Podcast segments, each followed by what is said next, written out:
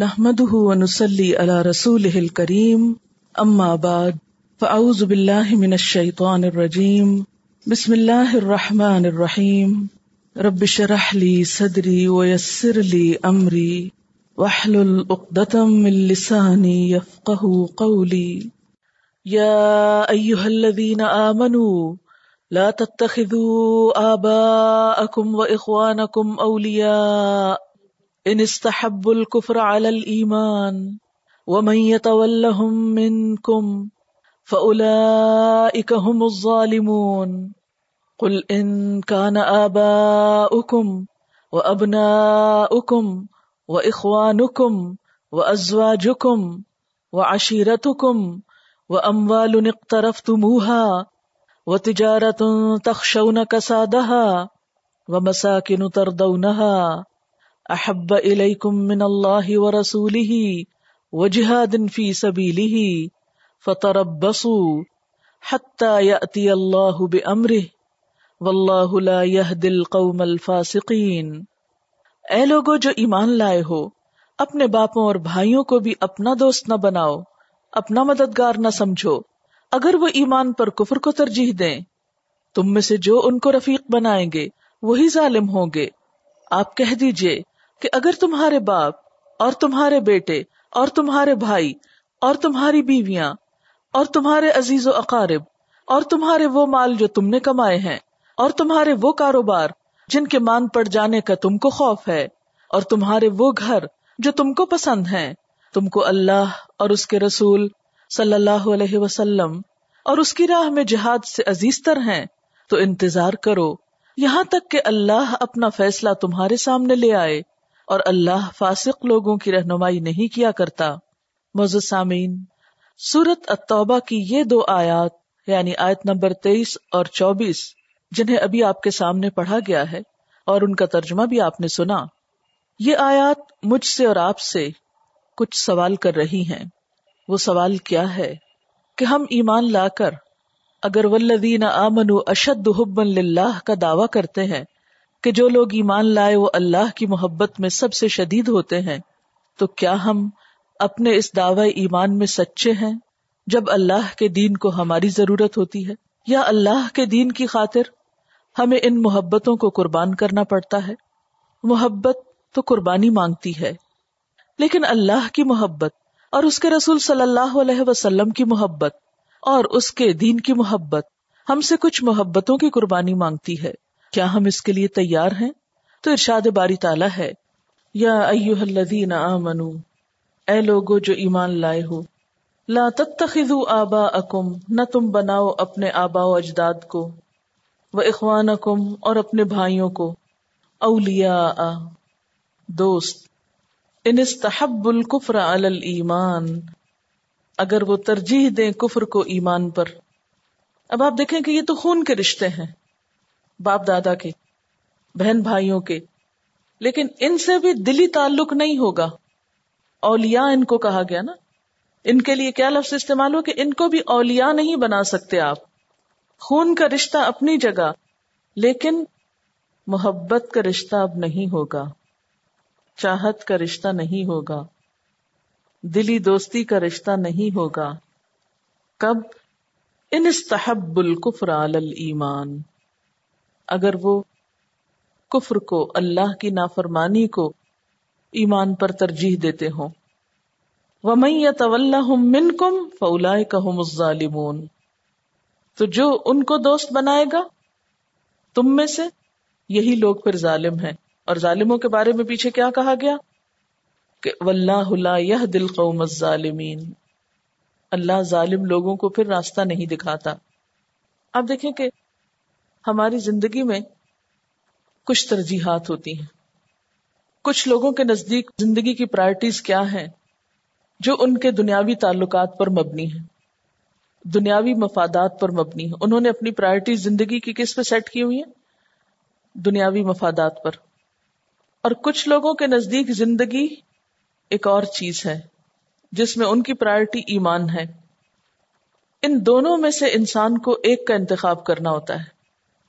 اور جو شخص جس چیز کو زندگی کی بنیاد بنائے گا، اسی کے لیے کوشش کرے گا، اسی کے لیے کام کرے گا، اسی کے لیے اپنی قیمت ادا کرے گا، اور اس کی خاطر دوسری چیز کو چھوڑ دے گا۔ کچھ لوگوں سے تعلق قائم کرے گا اور کچھ لوگوں سے بے تعلق ہو جائے گا۔ کچھ چیزوں کی طرف توجہ زیادہ کرے گا اور کچھ چیزوں کی طرف سے بے توجہ ہو جائے گا۔ کچھ چیزوں کا غم کرے گا اور کچھ کے بارے میں بے غم ہو جائے گا۔ یعنی ہر شخص کی کوشش، توجہ، محنت، قربانی کس چیز کے ساتھ ہے؟ جو اس کی ترجیح ہے، جو بھی اس کی پرائرٹی ہے۔ اب ایک شخص ہے جو اپنی دنیا کو یا دنیاوی تعلقات کو یا دنیاوی رشتوں کو ترجیح دیتا ہے اور دوسرا شخص ہے جو ایمان کو ترجیح دیتا ہے۔ تو دونوں کے درمیان فرق کیا ہوگا؟ ایک شخص کے نزدیک اس کا خاندان اہم ہے، دوسرے کے نزدیک اس کا ایمان اہم ہے۔ جو خاندان کے لیے جیتا ہے، یا مثلا مال ایک شخص کے نزدیک بہت اہم ہے۔ جو مال کے لیے جیتا ہے اور جو ایمان کے لیے جیتا ہے، یا کسی کی ترجیح مال ہے اور کسی کی ایمان ہے، تو دونوں کی زندگی میں فرق کیا ہوگا؟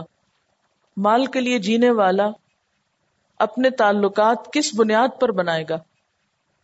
کن لوگوں سے تعلق رکھے گا جن سے میل ملاقات رکھ کر اس کے مال میں اضافہ ہو وہ کن کے پاس جائے گا کن کو اپنے پاس بلائے گا ذرا تھوڑا سا خیالاتی دنیا سے پریکٹیکل لائف میں آئیے لوگوں کے جو تعلقات ہوتے ہیں عموماً وہ کس بنیاد پر ہوتے ہیں چلیے لوگوں کو چھوڑیے اپنا سوچئے ہمارے جو تعلقات ہیں انسانی معاشرے میں اس میں کون سا فیکٹر زیادہ ہے؟ یا چلے اپنے ہی گھر کے اندر دیکھ لیجیے کہ آپ کا ملنا جلنا کن لوگوں سے زیادہ ہے۔ انہی لوگوں سے نا جن سے آپ کو کچھ فائدہ ہوتا ہے یا آپ جن کو کچھ فائدہ پہنچا سکتے ہیں۔ ان کے لیے آپ وقت بھی نکال لیتے ہیں۔ ان کے لیے آپ اپنی باقی ساری ترجیحات بدل دیتے ہیں۔ جن کی زندگی میں ایمان کی اہمیت ہے یا جن کی پرائرٹی ایمان ہے، پھر ان کے تعلقات ان کی دلچسپیاں، ان کی توجہات، ان کی قربانیاں کس چیز کے لیے ہوں گی؟ تو پوری لائف سٹائل بدل جائے گا نا؟ یہ تو ایک معیار ہے، ایک کرائٹیریا ہے کہ آپ کس کے لیے جی رہے ہیں۔ ہر چیز اس کے تابع ہو جاتی ہے۔ جو جس مقصد کے لیے جیتا ہے، پھر اس کی ساری ایکٹیویٹیز اس کے تابع ہوتی ہیں۔ جو دنیا کے لیے جیتا ہے دنیاوی مفادات کے لیے جیتا ہے۔ اس کی ساری سوچ، اس کی دلچسپیاں، اس کی جد و جہد بھاگ دوڑ، اس کا جہاد فی سبیل المال ہو جاتا ہے۔ یہ فی سبیل دنیا ہو جاتا ہے۔ اس کا دماغ اسی نہج پہ کام کرتا ہے۔ وہ وہی راستے تلاش کرتا ہے۔ اور جس کی دلچسپی آخرت سے ہو جاتی ہے، جس کے نزدیک اس کا ایمان اہم ہو جاتا ہے پھر اس کی ساری دلچسپیاں، محبتیں، جذبات، اس کے اوقات، اس کے مشاغل ہابیز اس کا انٹلیکٹ اس کا سب کچھ اسی کے گرد ریوالو کرتا ہے۔ اس کی ساری ترجیحات اس کے مطابق بدلتی ہیں۔ اب ہم میں سے ہر شخص اپنے بارے میں خود آپ جج کر سکتے ہیں۔ ہر شخص کی کامیابی کا راز جو ہے، وہ اس کا جو سینٹر آف لائف ہے جو اس کی زندگی کا مرکزی نقطہ ہے، اسی کے مطابق ہوتے ہیں۔ کامیاب بزنس مین کا جو ترجیح ہے یا اس کا جو مرکزی نقطہ ہے، وہ اس کا بزنس ہے۔ وہ اسی کے خواب لے کے سوتا ہے اور اسی کی ترجیحات کے مطابق اٹھتا ہے اور اسی کی ترجیح کے مطابق لوگوں سے ملتا ہے، تعلق رکھتا ہے۔ اور اسی طرح کچھ لوگوں کی پرائرٹی جو ہے، وہ ان کا خاندان ہو سکتا ہے۔ تو یہاں پر اسی کو ڈسکس کیا جا رہا ہے نا؟ آبا اکم و اخوان اکم یعنی جب انسان کی ترجیح اس کا ایمان بنتی ہے تو قدرتی طور پر وہ ان جگہوں پہ جانا پسند کرے گا جہاں سے اس کا ایمان بڑھے۔ ان لوگوں سے ملنا چاہے گا جس سے اس کا ایمان بڑھے۔ وہ کام کرنا چاہے گا جس سے اس کے ایمان میں اضافہ ہو۔ یعنی قدرتی طور پر۔ اس کا یہ مطلب نہیں کہ جب اس کے ایمان میں اضافہ ہوگا تو وہ کھانا پینا چھوڑ دے گا یا اس کی دنیا کی ضروریات ختم ہو جائیں گی۔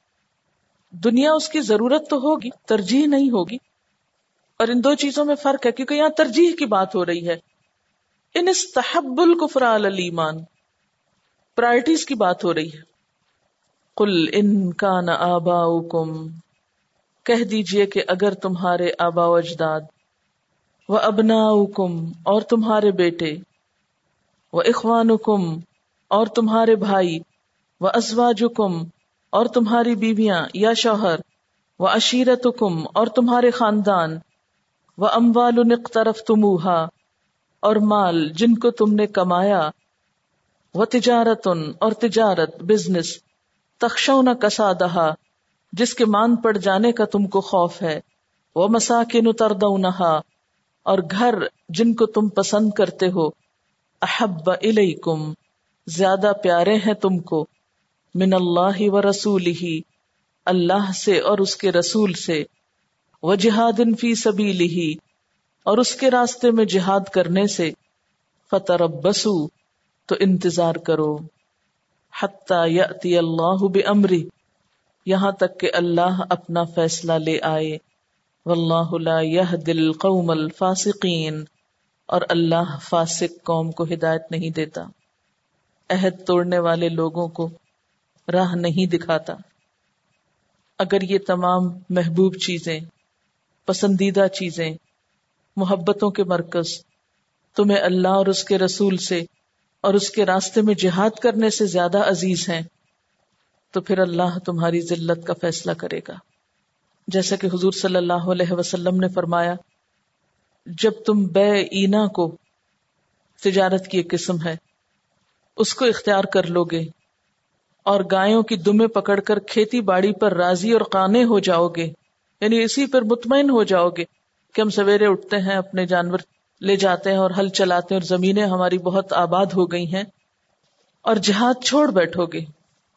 تو اللہ تم پر ایسی ذلت مسلط کرے گا جس سے تم اس وقت تک نہ نکل سکو گے، جب تک اپنے دین کی طرف نہ لوٹو گے۔ آج ہم مسلمانوں پر جو ذلت اور ادبار اور پستی کا دور آیا ہے وہ اسی وجہ سے ہے۔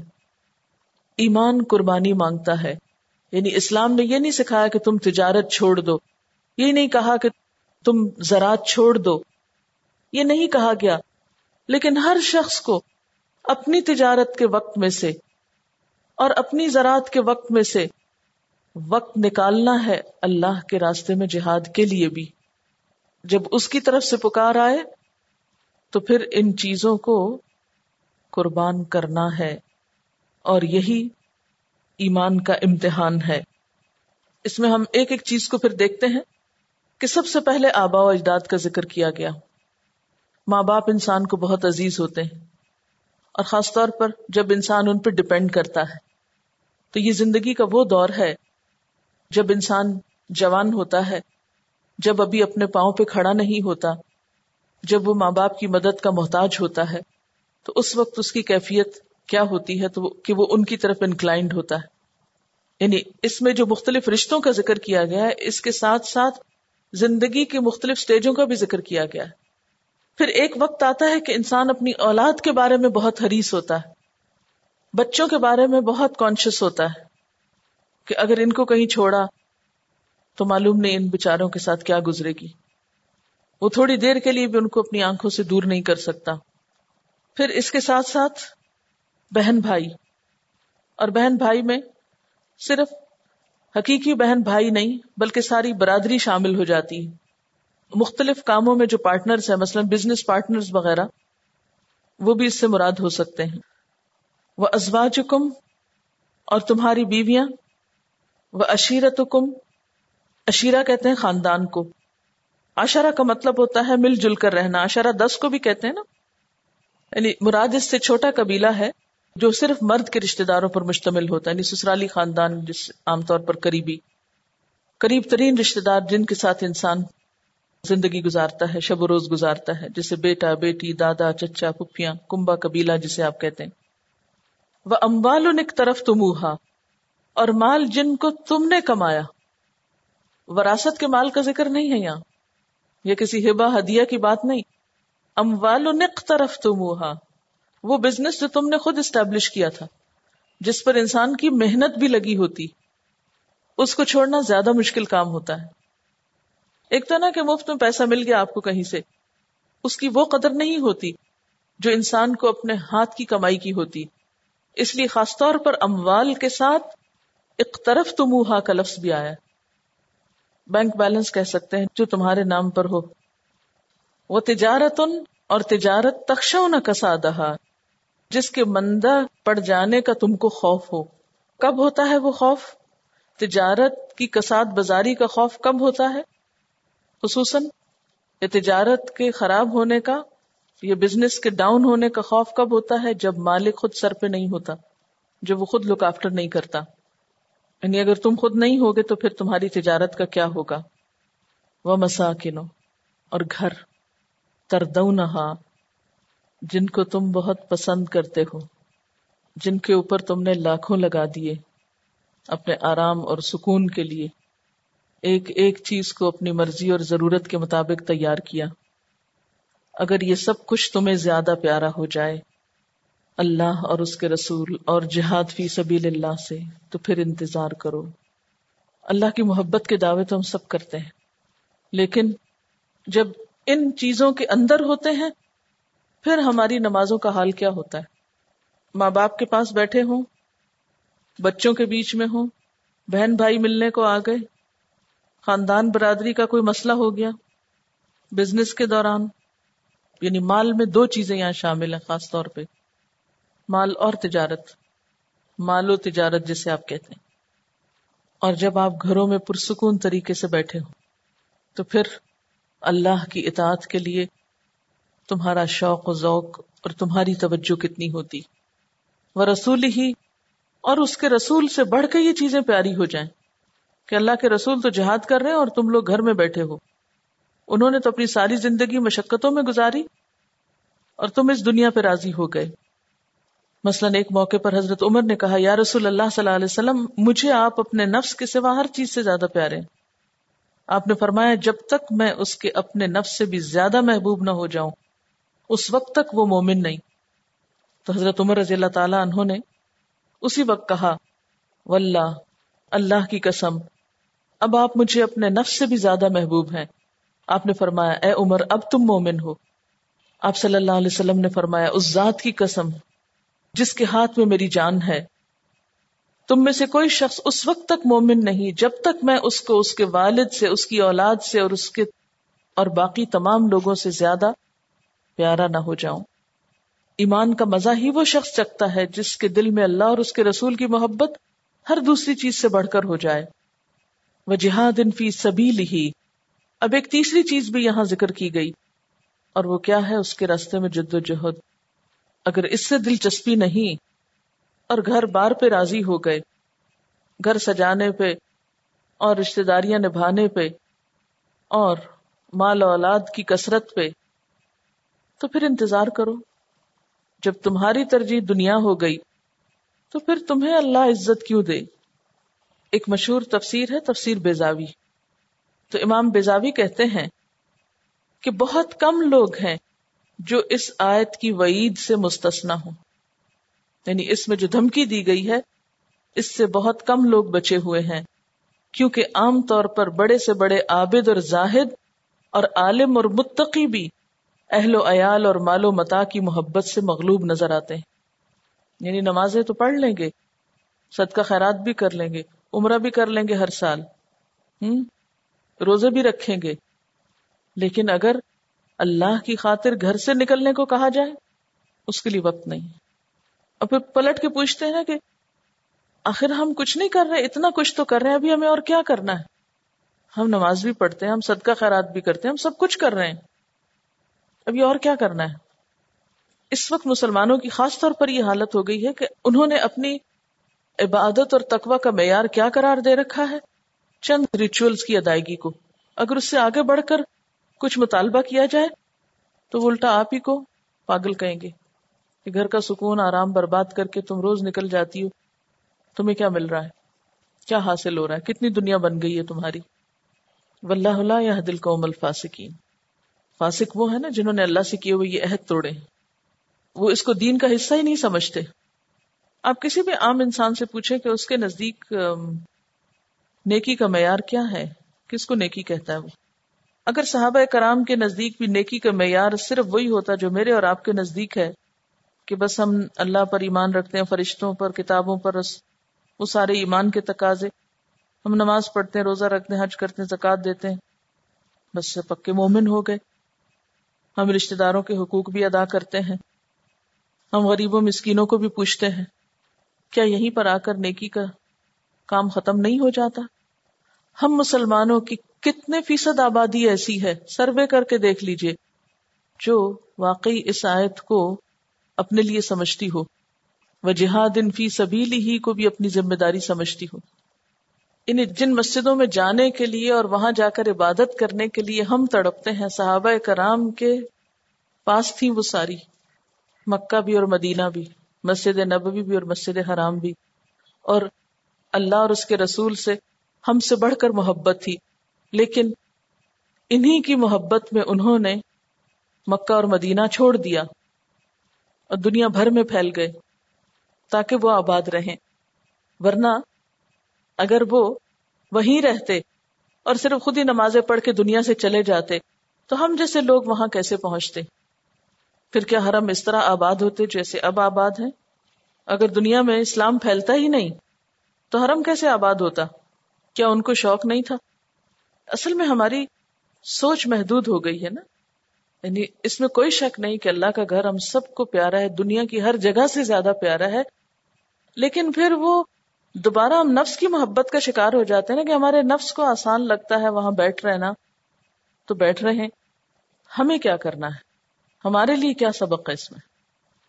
يا أيها الذين آمنوا لا تتخذوا آباءكم وإخوانكم أولياء استحبوا, إن استحبوا الكفر على الإيمان ومن يتولهم منكم فأولئك هم الظالمون. قل إن كان آباؤكم وأبناؤكم وإخوانكم وأزواجكم وعشيرتكم وعشيرتكم وعشيرتكم وأموال اقترفتموها وتجارة تخشون كسادها ومساكن ترضونها أحب إليكم من الله ورسوله ورسوله وجهاد في سبيله فتربصوا فتربصوا حتى يأتي الله بأمره. والله لا يهدي القوم الفاسقين. جہاد کیسے کیسے ہوتا ہے؟ کس کس چیز کا ہوتا ہے؟ اور ماضی میں جن لوگوں نے یعنی امت مسلمہ کے ہر حصے نے، عورتوں نے، مردوں نے، ہر ایک نے جہاد کیا اور شکلیں مختلف تھیں، لیکن ہر شخص اپنی اپنی جگہ کوشش میں مصروف تھا۔ صورت التوبہ میں ہی اللہ تعالیٰ فرماتے ہیں، کچھ ضروری نہ تھا کہ سارے اہل ایمان میدان جنگ میں ہی نکل جاتے۔ کیوں نہ ہوا کہ کچھ لوگوں نے علم حاصل کیا اور پھر جا کر اپنی قوم کو خبردار کیا۔ تو حضور صلی اللہ علیہ وسلم کے بعد ہمیں دو بہت بڑے گروہ نظر آتے ہیں صحابہ کرام میں اور پھر ان کے آگے فالوورز میں۔ ایک تو وہ تھا جو مستقل طور پر جنگوں کے لیے نکل گیا۔ اور دوسرا وہ تھا جس نے علم میں خوب خوب محنت کی اور کوشش کی اور اس طرح دونوں ہی سرحدوں پر یعنی دفاع میں بھی اور نظریات، دونوں ہی مقامات پر مسلمانوں کا غلبہ رہا۔ اب آپ دیکھیے کہ ایک ہی گھرانے کے تین مختلف افراد کیا کر رہے ہیں۔ ربیع الرائی ربیع ان کا نام تھا۔ یہ ربیع عربی میں مرد کے لیے بھی استعمال ہوتا ہے۔ ابو عثمان کو نیت تھی۔ باپ کا نام فروخ تھا۔ غلام کے گھر میں ربیہ پیدا ہوئے تھے یعنی غلام کے بچے تھے۔ لیکن آگے چل کر علم کے تاجدار بنے۔ ان کے باپ جو تھے وہ غلام تھے، فروخ۔ ربیہ ائمہ تابعین میں سے تھے۔ امام تھے، حافظ تھے فقیح تھے، مجتہد تھے۔ اسی لیے ربیہ الرائے کہلاتے تھے۔ یعنی جن کی رائے کو بہت اہمیت تھی۔ کہتے ہیں کہ یہ ابھی ماں کے پیٹ میں تھے کہ ان کے والد فروخ کو خوراسان کی مہم میں جانا پڑا۔ مسلمان خوراسان کی طرف جہاد کے لیے نکلے ہوئے تھے۔ کچھ ایسے اتفاقات پیش آئے کہ وہ پورے ستائیس سال وطن واپس نہ آ سکے۔ ایک دو سال نہیں ٹوینٹی سیون ایئرس تک واپس نہ آ سکے۔ ربیہ کی والدہ بہت عقل مند اور عاقبت اندیش خاتون تھی ان کی پیدائش کے بعد ان کی تعلیم و تربیت کا بہت خیال رکھا۔ شوہر کی عدم موجودگی میں انہوں نے پوری توجہ سے لڑکے کی تعلیم و تربیت دلائی۔ شوہر کا کل اندوختہ یعنی جو کچھ وہ چھوڑ کر گئے تھے وہ تیس ہزار اشرفیاں تھیں۔ سب کچھ ربیہ کی تعلیم پہ خرچ کر دیا۔ مال کا جہاد ہے۔ اور خود شوہر کے بغیر اتنے سال رہتی ہیں نفس کا جہاد ہے۔ اور شوہر خوراسان کی مہم پر گئے ہیں، ان کا جنگی جہاد ہے۔ ربیہ بہت ذہین اور علم کے شوقین تھے، اس لیے انہوں نے بہت جلد تعلیم حاصل کر لی اور جوانی کے آغاز میں ہی وہ تمام علوم میں ماہر ہو گئے۔ ٹوینٹی سکس سے ٹوینٹی سیون ایئرس کی عمر میں ان کا شہرا دور دور تک پھیل گیا اور دور دور سے لوگ ان کے پاس علم حاصل کرنے کے لیے آنے لگے۔ ستائیس سال کے بعد ان کے والد گھر واپس آئے۔ گھر پہنچ کر دروازہ کھٹکھٹایا۔ باپ بیٹے دونوں ایک دوسرے سے ناواقف۔ ربیہ باہر نکلے تو دروازے پر ایک اجنبی کو دیکھ کے بہت برہم ہوئے۔ کہا، دشمن خدا، تو میرے گھر پہ حملہ کرتا ہے۔ فروخ نے جواب دیا، دشمن خدا، تو میرے گھر میں گھسا ہوا ہے۔ یعنی وہ محاورے میں کہتے، دشمن خدا۔ یہ شور سن کر پڑوس کے آدمی جمع ہو گئے، دیکھا کہ دو آدمی آپس میں جھگڑ رہے ہیں۔ ربیہ فروخ سے لپٹے ہوئے کہہ رہے تھے، خدا کی قسم، تجھ کو حاکم میں شہر کے پاس لے جائے بغیر نہ چھوڑوں گا۔ فروخ کی زبان پر بھی یہی کلمات تھے، اتنے میں حضرت انس بن مالک پہنچ گئے۔ فروخ سے کہا، بڑے میاں، آپ کسی دوسرے گھر میں ٹھہر جائیے۔ اس وقت فروخ نے اپنا تعارف کرایا کہ میں بنی فلاں کا غلام ہوں، میرا نام فروخ ہے، یہ میرا گھر ہے۔ ان کی آواز سن کر بیوی گھر سے نکل آئی اور انہیں پہچان کر بیٹے سے کہا، یہ تمہارے باپ ہیں۔ شوہر کو بتایا کہ یہ تمہارا بیٹا ہے، جسے تم حالت حمل میں چھوڑ کر گئے تھے۔ یہ پردہ اٹھنے کے بعد دونوں باپ بیٹے گلے مل کر خوب روئے۔ یہ ایک عورت کی گواہی بھی تھی۔ گھر میں داخل ہونے کے بعد فروخ نے بیوی سے اندوختے کے متعلق پوچھا یعنی جو وہ چھوڑ کر گئے تھے، کہا کہ میرے پاس چار ہزار دینار ہیں۔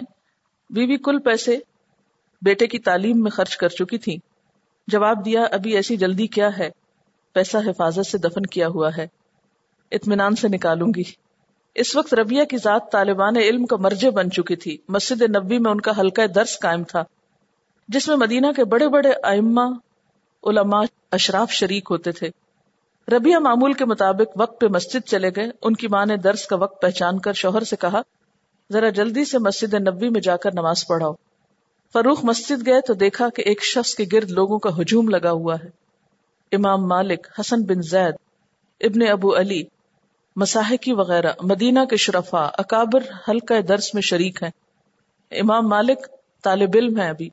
فروخ یہ ہجوم دیکھ کر قریب چلے گئے۔ لوگوں نے راستہ دے دیا۔ یعنی اتنا رش تھا کہ وہ راستہ نہیں ملتا تھا۔ لوگوں سے پوچھا، یہ کون بزرگ ہیں؟ انہوں نے بتایا ربیہ بن نبی عبد الرحمان فروخ۔ یہ سن کر وفور مسرت میں بول اٹھے، خدا نے میرے لڑکے کو یہ رتبہ عطا کیا۔ اور گھر جا کر بیوی سے کہا، میں نے تمہارے لڑکے کو ایسے رتبے پہ دیکھا کہ اس سے پہلے کسی صاحب علم فقیح کو نہیں دیکھا۔ شوہر کی زبان سے یہ اعتراف سننے کے بعد بیوی نے کہا، اب بتاؤ کیا چاہتے ہو؟ بیٹے کی یہ عظمت یہ تیس ہزار اشرفیاں۔ فروخ نے جواب دیا، خدا کی قسم، بیٹے کی عظمت و شان۔ بیوی نے کہا، پھر تم کو معلوم ہونا چاہیے کہ میں نے تمہاری کل دولت اس کی تعلیم میں صرف کی۔ فروخ نے کہا، خدا کی قسم، دولت ٹھکانے لگی، اصل جگہ پر پہنچ گئی۔ اب یہ تین مختلف طرح کے جہاد ہیں نا، کہ نہیں ہے مال بھی انوالو ہے، نفس بھی انوالو ہے۔ اور جنگ والا جہاد بھی ہے، علم والا بھی ہے۔ تو یہ تھا ہمارے اسلاف کا جہاد۔ اسی وجہ سے امت مسلمہ کو عزت ملی کہ کوئی ایک دوسرے کو برا بھلا نہیں کہتا تھا کہ تمہارا جہاد کم ہے یہ تمہارا کم ہے، ہر ایک اپنے اپنے مقام پہ ڈٹا ہوا تھا۔ اور اس میں آپ دیکھیں کہ عورت کا کردار کتنا بڑا ہے۔ ہمارے ہاں اگر عورتوں کو ایسی کوئی مشکل پیش آ جائے تو وہ ساری زندگی صرف رو رو کے گزار دیں اور بچوں کی تعلیم و تربیت اس کو بھی فراموش کر دیں۔ اور ہر کوئی ان کے پاس بیٹھ کے صرف تعزیت کرتا رہے۔ یہ کون سا جہاد ہے؟ تمہارے میاں ستائیس سال سے گئے ہوئے ہیں اور ابھی تک نہیں لوٹے اور تو کوئی بھی معاشرہ اس وقت تک ترقی نہیں کر سکتا جب تک عورت اپنا کردار ادا نہیں کرتی۔ اور عورت بچے کی تعلیم اسی وقت دلا سکتی جب وہ خود پڑھی لکھی اور اس کو علم کی قدر ہو۔ ورنہ تو وہ اس کو بھی کہیں چھوڑ دیتی کہ باپ تو تمہارا گیا، تم کما کے لاؤ میرے لیے۔ یا یہ کہ وہ اپنے کپڑے وغیرہ بنوانے میں سب کچھ لگا دیتی، زیور بنواتی، پہنتی۔ یہ ایک واقعہ نہیں، ایسے بے شمار واقعات ہیں جو ہماری تاریخ میں موجود ہیں اور ہم سب کے لیے دعوت عمل ہے آپ نے کبھی دیکھا کہ کبھی بھی صدقے کی جب بات ہوتی ہے تو لوگ عموماً کیا سمجھتے ہیں؟ صدقہ کرنا کیا ہے؟ بکرا قربان کر دیا جائے یا پھر کہیں سے دیگ پکی پکائی لے کر کسی مدرسے میں چھوڑ دی جائے یا کسی یتیم خانے میں چھوڑ دی جائے۔ اور اگر صدقہ خیرات غریبوں پہ کرنا ہے تو وہ چند جگہوں پہ کبھی کبھار بھول بلا کے کسی، وہ بھی کسی عام حالات میں نہیں، عام دنوں میں نہیں۔ جب کوئی مصیبت آتی، اس وقت صدقہ کرنا یاد آتا ہے۔ ہم نے صدقے کو مصیبت کے ساتھ ریلیٹ کر دیا ہے کہ جب تک مصیبت نہ آئے، صدقہ نہیں۔ تو اسی پر ہم راضی ہو گئے۔ اور یہ نہیں دیکھتے کہ ہمارے ہی اندر کتنا ایسا ٹیلنٹ ہے، کتنا ایسا جوہر ہے۔ کیونکہ اس زمین پر انسانی برین اور انسان سب سے ویلیوبل چیز ہے۔ یعنی زمین کے اوپر چلنے پھرنے والی اور زمین کے اوپر رکھی ہوئی یا زمین کے اندر دبائی ہوئی چیزوں میں سب سے قیمتی چیز کون ہے؟ انسان ہے۔ لیکن ہم نے اسی کی قدر نہیں کی۔ اس کو تو ختم کرنے کے منصوبے بناتے ہیں۔ ترقی یافتہ قومیں ہماری بڑھتی ہوئی آبادی سے بہت پریشان ہیں۔ وہ کہتے ہیں کہ یہ انسان ختم کر دو، انسان کم کر دو۔ یعنی سب سے قیمتی چیز کو ختم کرنے کے درپے ہیں۔ اور ان انسانوں کے ذریعے اس زمین کی جو آباد کاری ہونی ہے، اس کی طرف کسی کی توجہ ہی نہیں۔ ان وسائل کو کوئی استعمال ہی نہیں کر رہا۔ اب آپ دیکھیں کہ ہمارے آس پاس، ہمارے ہی مسلمان بہن بھائی، یا مسلمان نہیں بھی تو جو بھی کوئی انسان ہے، ان کی تعلیم، ان کی تربیت، ان کی اپرنگنگ اور ان کی ذہنی اپلفٹ کے لیے کیا کچھ نہیں کیا جا سکتا۔ لیکن جتنے بھی ریسورسفل لوگ ہیں، اگر آپ ایک سروے کر کے دیکھیں کہ وہ صدقہ کب کرتے ہیں، نمبر ایک، اور نمبر دو، کہاں کرتے ہیں، تو اس دو جگہوں سے اوپر نہیں اٹھے ہوئے ہوں گے۔ اگر ان کو معلوم ہوتا کہ جہاد فی سبیل اللہ کس کس چیز کا نام ہے، اور معاشرے سے غربت کو مٹانا، جہالت کو مٹانا، بے دینی کو مٹانا، بے حسی کو ختم کرنا، یہ سب بھی جہاد کی قسمیں ہیں۔ اور اس کے لیے منصوبے بنانا یہ اعلیٰ ترین قسم ہے صدقہ خیرات کی، جو صدقہ جاریہ ہے۔ کیونکہ وہ حدیث میں آتا ہے نا کہ جاہد المشرقین اب اموالکم و انفسکم و السنتکم تو جہاد میں مال، نفس اور زبان، یہ سب کچھ شریک ہے، سب شامل ہے۔ لیکن ہمیں اس کا کوئی تصور ہی نہیں، احساس ہی نہیں کہ یہ بھی کرنے کا کچھ کام ہے۔ آپ دیکھیں کہ جب آپ ایک غریب کو کھلاتے ہیں، کھلانا چاہیے، بھوکے کو کھلانا چاہیے، اس میں کوئی یہ نہ سمجھے کہ بھوکے کو نہ کھلایا جائے۔ بھوکے کو کھلانا چاہیے، وہ بھی جنت میں لے جانے والے کاموں میں سے ہے۔ لیکن تھوڑا سا ذرا گہرائی میں بھی سوچیں۔ ایک یہ ہے کہ آپ نے کھانا پکایا اور بھوکوں کو تھوڑا تھوڑا بانٹ دیا اور آ گئے۔ مطمئن ہو گئے۔ اور ایک یہ ہے کہ اس سے آگے ان کے لیے سوچیں کہ یہ کب تک اس طرح مانگ کے کھاتے رہیں گے۔ کیوں نہ انہیں اس قابل بنانے کا بھی کوئی منصوبہ بنایا جائے مل جل کر کہ جس سے یہ باعزت طور پر اپنے پاؤں پہ کھڑے ہو سکے آپ کو پتا ہے کہ اس وقت پاکستان کی آبادی میں سب سے زیادہ تعداد کس ایج گروپ کی ہے؟ ٹین ایجرس کی۔ یعنی ہماری آبادی میں جیسے ہوتا ہے نا کہ بوڑھے کتنے ہیں، پھر میچور لوگ کتنے ہیں، پھر جو اس سے کم، پھر بچے۔ تو سب سے زیادہ ہماری آبادی کا بڑا پروپورشن جو ہے وہ ٹین ایجرس کا ہے۔ جن کی عمریں نو سال سے بیس سال تک ہیں۔ تھوڑا سا ٹین ایج سے کم بھی جاتا ہے۔ اب آپ خود سوچیں کہ اس یوتھ کے لیے ہمارے پاس کیا منصوبے اور اگر اس کو کوئی ڈائریکشن نہیں ملتی، اس کو تعلیم نہیں ملتی، اس کو تربیت نہیں ملتی، تو آئندہ بیس سال بعد پاکستان کا نقشہ کیا ہوگا؟ اور جب یہ اپنی جہالت کی وجہ سے، لا علمی اور دین سے دوری کی وجہ سے معاشرے میں فساد کریں گے تو کیا اس فساد کی زد صرف ان کے اپنے گھروں تک پڑے گی؟ کیا وہ ان سب تک نہیں جائے گی کہ جو اب بے فکر ہیں اپنی ذمہ داری سے؟ ایک تو ہم سیلف سینٹرڈ اپنی ذات سے باہر ہم کو نہ کوئی غم ہے، نہ فکر ہے، نہ پریشانی۔ سارے غم اپنی ذات کے ہیں۔ اپنے غموں کا جائزہ لیجیے کہ ہمارے غم کون سے ہمارے غم اپنی ذات سے اٹھتے ہیں اور اپنی ذات پہ واپس لوٹ جاتے ہیں۔ زیادہ سے زیادہ ہم تھوڑے سینسیٹیو ہوں تو بہن بھائیوں کا سوچ لیں گے یا اپنے خاندان کا سوچ لیں، اس سے باہر کس کس کا درد ہے آپ کے اندر؟ کس کے لیے آپ بے چین ہو اٹھے؟ ایک مسلمان تو ایسی بے حسی کی زندگی نہیں بسر کرتا۔ مسلمان تو ایک جسم کی طرح ہوتے ہیں۔ اس کے تو ایک حصے کو تکلیف ہو تو سارا ہی بے چین ہو جاتا ہے۔ ہمارے ینگسٹرز کیا کر رہے ہیں؟ کس چیز میں وقت ضائع کر رہے ہیں؟ یعنی یہ وہ وقت ہے جو ایک پرائم ٹائم ہوتا ہے زندگی کا جب سب سے زیادہ انرجی ہوتی ہے۔ اور یہ انرجی کہاں کہاں ضائع ہو رہی ہے؟ تو اس لیے یہ جو امت مسلمہ کی حیثیت سے ہمارا رول ہے اور ہماری ذمہ داری ہے اور یہ جس جہاد کا ہمیں جاہد فی سبیل اللہ کا حکم دیا جا رہا ہے، یہ سب کچھ کسی کو تو سوچنا ہے۔ اگر ہم میں سے ہر ایک یہ سوچے، نہیں، یہ میرا کام تو نہیں تو کسی اور کو کرنا ہے۔ کسی اور کون ہے؟ وہ اس کو پھر ڈھونڈ لائیے کہیں سے جو یہ کرے گا۔ آخر کسی کو تو کرنا ہے۔ اور اگر اور کوئی نہیں کر رہے تو مجھے اپنی ذمہ داری تو پوری کرنی کیونکہ مجھے تو خدا کو جواب دینا ہے۔ اپنے اپنے طور پر ہی سوچیں کہ میں کیا کر سکتی ہوں۔ اس ساری گفتگو کا مقصد یہ تھا کہ جب تک ہم دین کی ویلیوز کو ایز اٹ از نہیں لیتے، اس وقت تک ہماری دنیا بھی محفوظ نہیں۔ اسلام نے یہ نہیں کہا کہ اچھے فزیشنز نہ ہو یا اچھے آرکیٹیکٹس نہ ہو یا اچھے انجینئرز نہ ہو یا معاشرے میں اچھے استاد نہ ہو یا اچھے کام کرنے والے نہ ہو لیکن بات یہ ہے کہ اگر معاشرے کے اندر امن ہوگا اور نہ صرف یہ کہ ہمارے معاشرے کے اندر، دنیا کے اندر جب تک امن نہیں، دنیا کے اندر جب تک بے چینی ہے اور فساد ہے اور فتنا ہے، تو یہ جتنے بھی اچھے فزیشنز ہوں گے اور جتنے بھی اچھے اچھے لوگ ہوں گے، ان کی اچھائی کس کو کام آئے گی؟ اور وہ کتنا فائدہ انسانیت کو دے سکتے ہیں؟ خواہ ترقی یافتہ ممالک ہوں یا ترقی پذیر ممالک ہوں، دنیا میں جتنا فساد پھیل چکا ہے، خدا سے دوری کی وجہ سے ہدایت سے دوری کی وجہ سے اس کا ہم اندازہ نہیں کر سکتے۔ تو زندگی کا مقصد محض ایک اچھا فزیشن ہونا ہی نہیں، وہ تو ہونا ہے۔ اور اس میں بھی ڈپینڈ کرتا ہے کہ آپ کی نیت کیا ہے۔ کیا آپ صرف مال کمانے کے لیے یا اپنا اسٹیٹس بڑھانے کے لیے ایک اچھے فزیشن بن رہے ہیں؟ یا پھر آپ کا مقصد انسانیت کی خدمت کے ساتھ امت مسلمہ کو عزت دینا بھی ہے۔ اگر ساتھ امت مسلمہ کو عزت دینا ہے تو بہت اچھا مقصد ہے۔ لیکن بات یہ ہے کہ ہم میں سے کتنے لوگ ہیں جو فزیشن بننے کے بعد یہ یاد رکھتے ہوں کہ وہ صرف ایک فزیشن ہی نہیں، بلکہ اس کے ساتھ ساتھ وہ ایک انسان بھی ہیں اور وہ ایک مسلمان بھی ہیں۔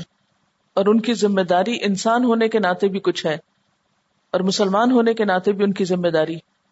ایک اچھا فزیشن جس کو اللہ تعالیٰ دنیا میں عزت دیتا ہے اور وہ اس کے ذریعے اگر مال کماتا ہے تو اس مال کا وہ مصرف کیا کر رہا ہے؟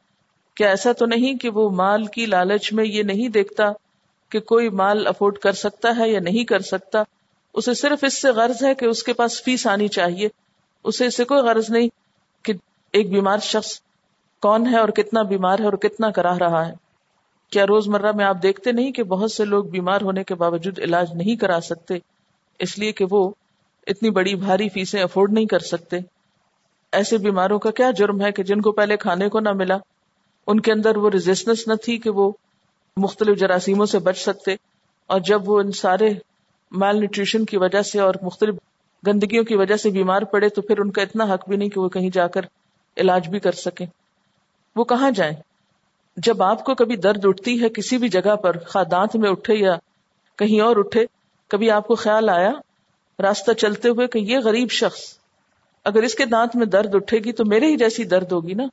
کیا اس کے پاس یہ سہولت ہے جو میرے پاس ہے کہ میں جا کر علاج کرا رہی ہوں؟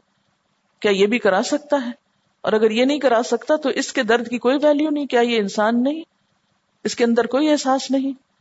یا یہ کہ ہماری ذمہ داری نہیں، ہم کیوں سوچیں؟ آج دنیا کا بڑا مسئلہ یہ ہے کہ جن لوگوں کے پاس مال ہے، یا وہ بخل کا شکار ہے یا وہ اسراف کا شکار ہے بخل میں کیا ہے کہ وہ صرف اپنی ذات کے لیے سوچتے ہیں، اسراف کیا ہے؟ کہ اپنی ہی ذات کے لیے ایکسٹرا خرچ کرتے ہیں۔ دوسرے کے سال میں ہے؟ یہ احساس باقی نہیں رہا۔ یہ احساس کون دیتا ہے؟ یعنی مالدار ہونا، جیسے حضور صلی اللہ علیہ وسلم نے ایک جگہ پر فرمایا تھا کہ یعنی یہ سب برباد ہوئے جب تک کہ اپنے دائیں بائیں آگے پیچھے خرچ نہ کریں۔ تو مالدار ہونا برا نہیں۔ اچھا کامیاب بزنس مین ہونا برا نہیں۔ برائی کہاں سے شروع ہوتی؟ جب یہ مال آپ کے اندر بےحسی پیدا کرتا ہے۔ پھر یہ بےحسی دور کون کرتا ہے؟ کون دور کرے گا یہ بےحسی یہ درد کون پیدا کرے گا؟ دین ہی کرے گا نا، خدا کا خوف ہی کرے گا۔ تو وہ تو کسی تک پہنچا ہی نہیں۔ وہ تو ساری زندگی ایک ہی چیز پڑھتے رہے۔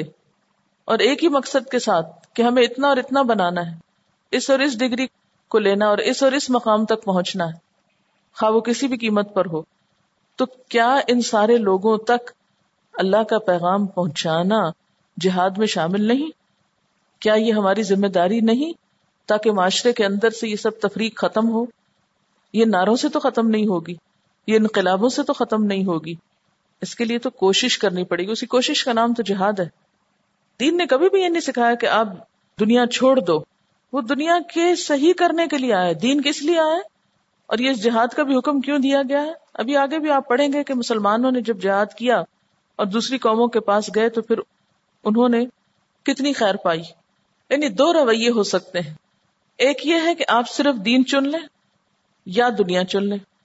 اور دوسرا یہ ہے کہ ان دونوں کو ساتھ لے کر چلے لیکن دین آپ کی پرائرٹی ہو دنیا پر۔ اس وقت ہمارا حال کیا ہے؟ یا ہم دین کی طرف چلے جاتے ہیں یا دنیا کی طرف چلے جاتے ہیں۔ لیکن جو ہماری اصل ذمہ داری ہے کہ دنیا میں رہتے ہوئے دین کو ساتھ لے کر چلیں، دنیا کماتے ہوئے دینی ذمہ داریاں پوری کریں۔ یعنی کوئی آپ کو منع نہیں کرتا کہ آپ اچھی پریکٹس نہ کریں، اچھے فزیشن نہیں بنے آپ بنے آپ مال کمائیں۔ لیکن اسلام یہاں آ کر آپ سے پوچھتا ہے کہ اس مال سے آپ نے جہاد کیا ہے یا نہیں اب؟ اور جب آپ فزیشن بننے کے لیے ایک جد و جہد اور اسٹرگل کر رہے تھے، اس وقت آپ کی نیت کیا تھی؟ وہاں آپ سے پوچھتا ہے کہ آپ کی سوچ کیا تھی؟ کیا صرف اپنی ذات یا کچھ اور بھی؟ اور پھر جب آپ آ گئے اس مقام پر جو آپ کا آئیڈیل تھا، وہ آپ کو مل گیا۔ اب وہ آپ کو اپنے لیے نہیں جینے دینا چاہتا۔ وہ چاہتا ہے کہ آپ دائیں بائیں بھی دیکھیں، کیونکہ یہ جو ذہانت اور علم اور قابلیت اللہ نے آپ کو دی ہے، اس سے دوسری انسانیت کو فائدہ پہنچائے۔ اور پھر آپ کو وہ آیت یاد ہوگی صورت عال عمران کی، جس میں تھا نا، زین للناس حب الشہوات من النساء والبنین والقناطیر المقنطرۃ من الذهب والفضة والخيل المصومة والانعام والحرث، ذلك متاع الحیات الدنیا، واللہ عنده حسن المآب۔ یعنی یہ ساری نعمتیں پا کر آخرت کو نہیں بھولنا۔ انا جعلنا ما علی الارض زینۃ لها لنبلوہم ایہم احسن عملا۔ یہ ہے ہمارا امتحان کہ دنیا کی نعمتیں پا کر ہم میں سے اچھے کام کون کرتا ہے۔ چاہتے سب ہیں کہ ہوں اوج سوریا پہ مقیم۔ پہلے ویسا کوئی پیدا تو کرے قلب سلیم۔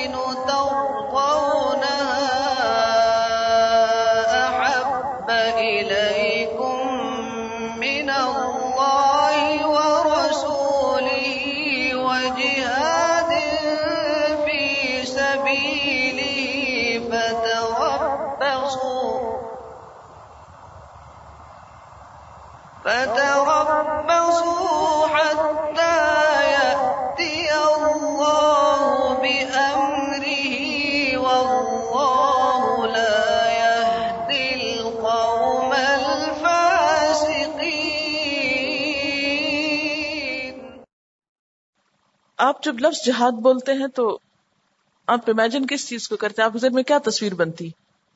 لڑائی، جنگ؟ میرے ذہن میں پتا کیا آتا ہے؟ ہلچل۔ یعنی ایک ٹھہرے پہ پانی میں جیسے کچھ پھینک دیا تو وہ ہلچل ہو گئی۔ مجھے اس طرح کی لہریں اٹھتی اور حرکت نظر آتی۔ بیسیکلی اگر جہاد کو آپ حرکت سے تشبیح دیں اور ہلچل سے دیں یا نہ دیں لیکن اگر آپ اس کو اس طرح امیجن کریں، تو یوں لگتا ہے کہ جیسے مجاہد کی زندگی وہ زندگی ہوتی ہے جس میں چین نہیں یعنی چین اس معنی میں نہیں کہ وہ دنیا کی زندگی پہ مطمئن ہو کر نہیں بیٹھ جاتا کرار نہیں، وہ ٹھہرا ہوا نہیں، وہ اپنی نیکی پر، اپنے کام پر مطمئن نہیں۔ وہ کسی آن مطمئن ہوتا نظر نہیں آتا کہ میں نے جو کچھ کر لیا وہ بہت ہو گیا۔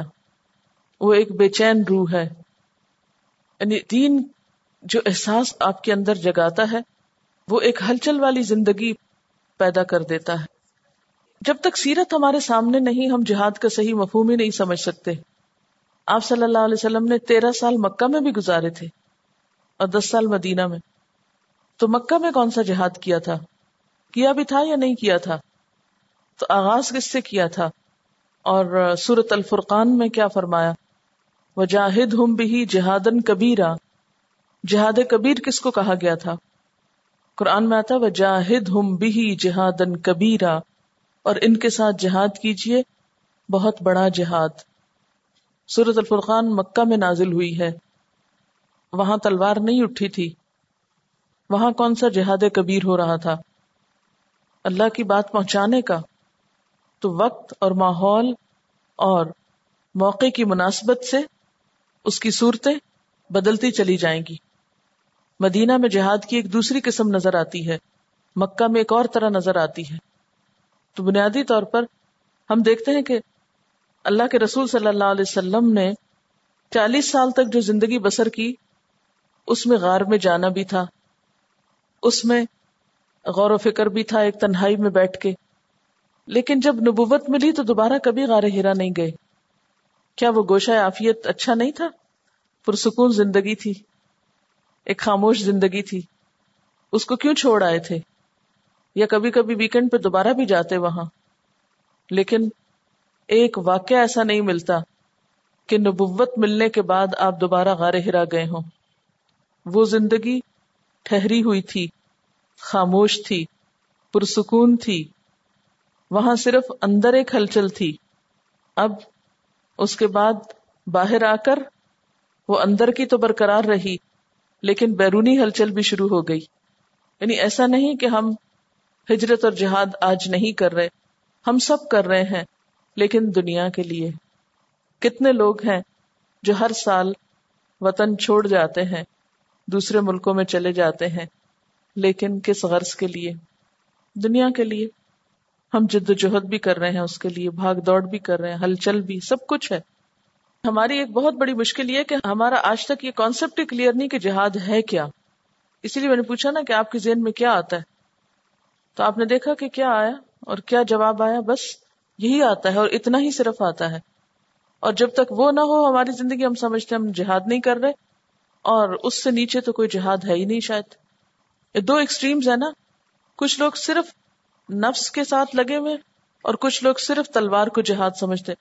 یہ جو بیچ کا ایک بڑا گیپ ہے، جس کا اسکوپ بہت بڑا ہے اور جس کی ضرورت بھی آج بہت بڑی ہے، اس سے غافل ہے ہم۔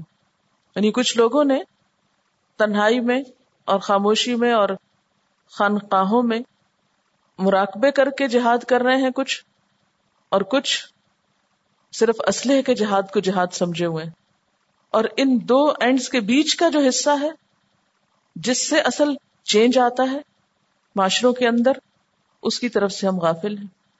یعنی نہ مجھے اس سے انکار ہے کہ انسان کو نفس کے خلاف جہاد نہیں کرنا چاہیے، اور نہ اس سے انکار ہے۔ اس لیے کہ لاتوں کے بھوت باتوں سے نہیں مانتے۔ کچھ لوگوں کے لیے اسلحہ ہی چاہیے۔ وہ بھی اپنی جگہ ایک ضرورت ہے۔ لیکن ان دو کے بیچ میں جو ایک بڑا حصہ ہے، جس میں ایک بہت بڑا اسکوپ ہے، اس کی طرف ہماری توجہ ہی نہیں۔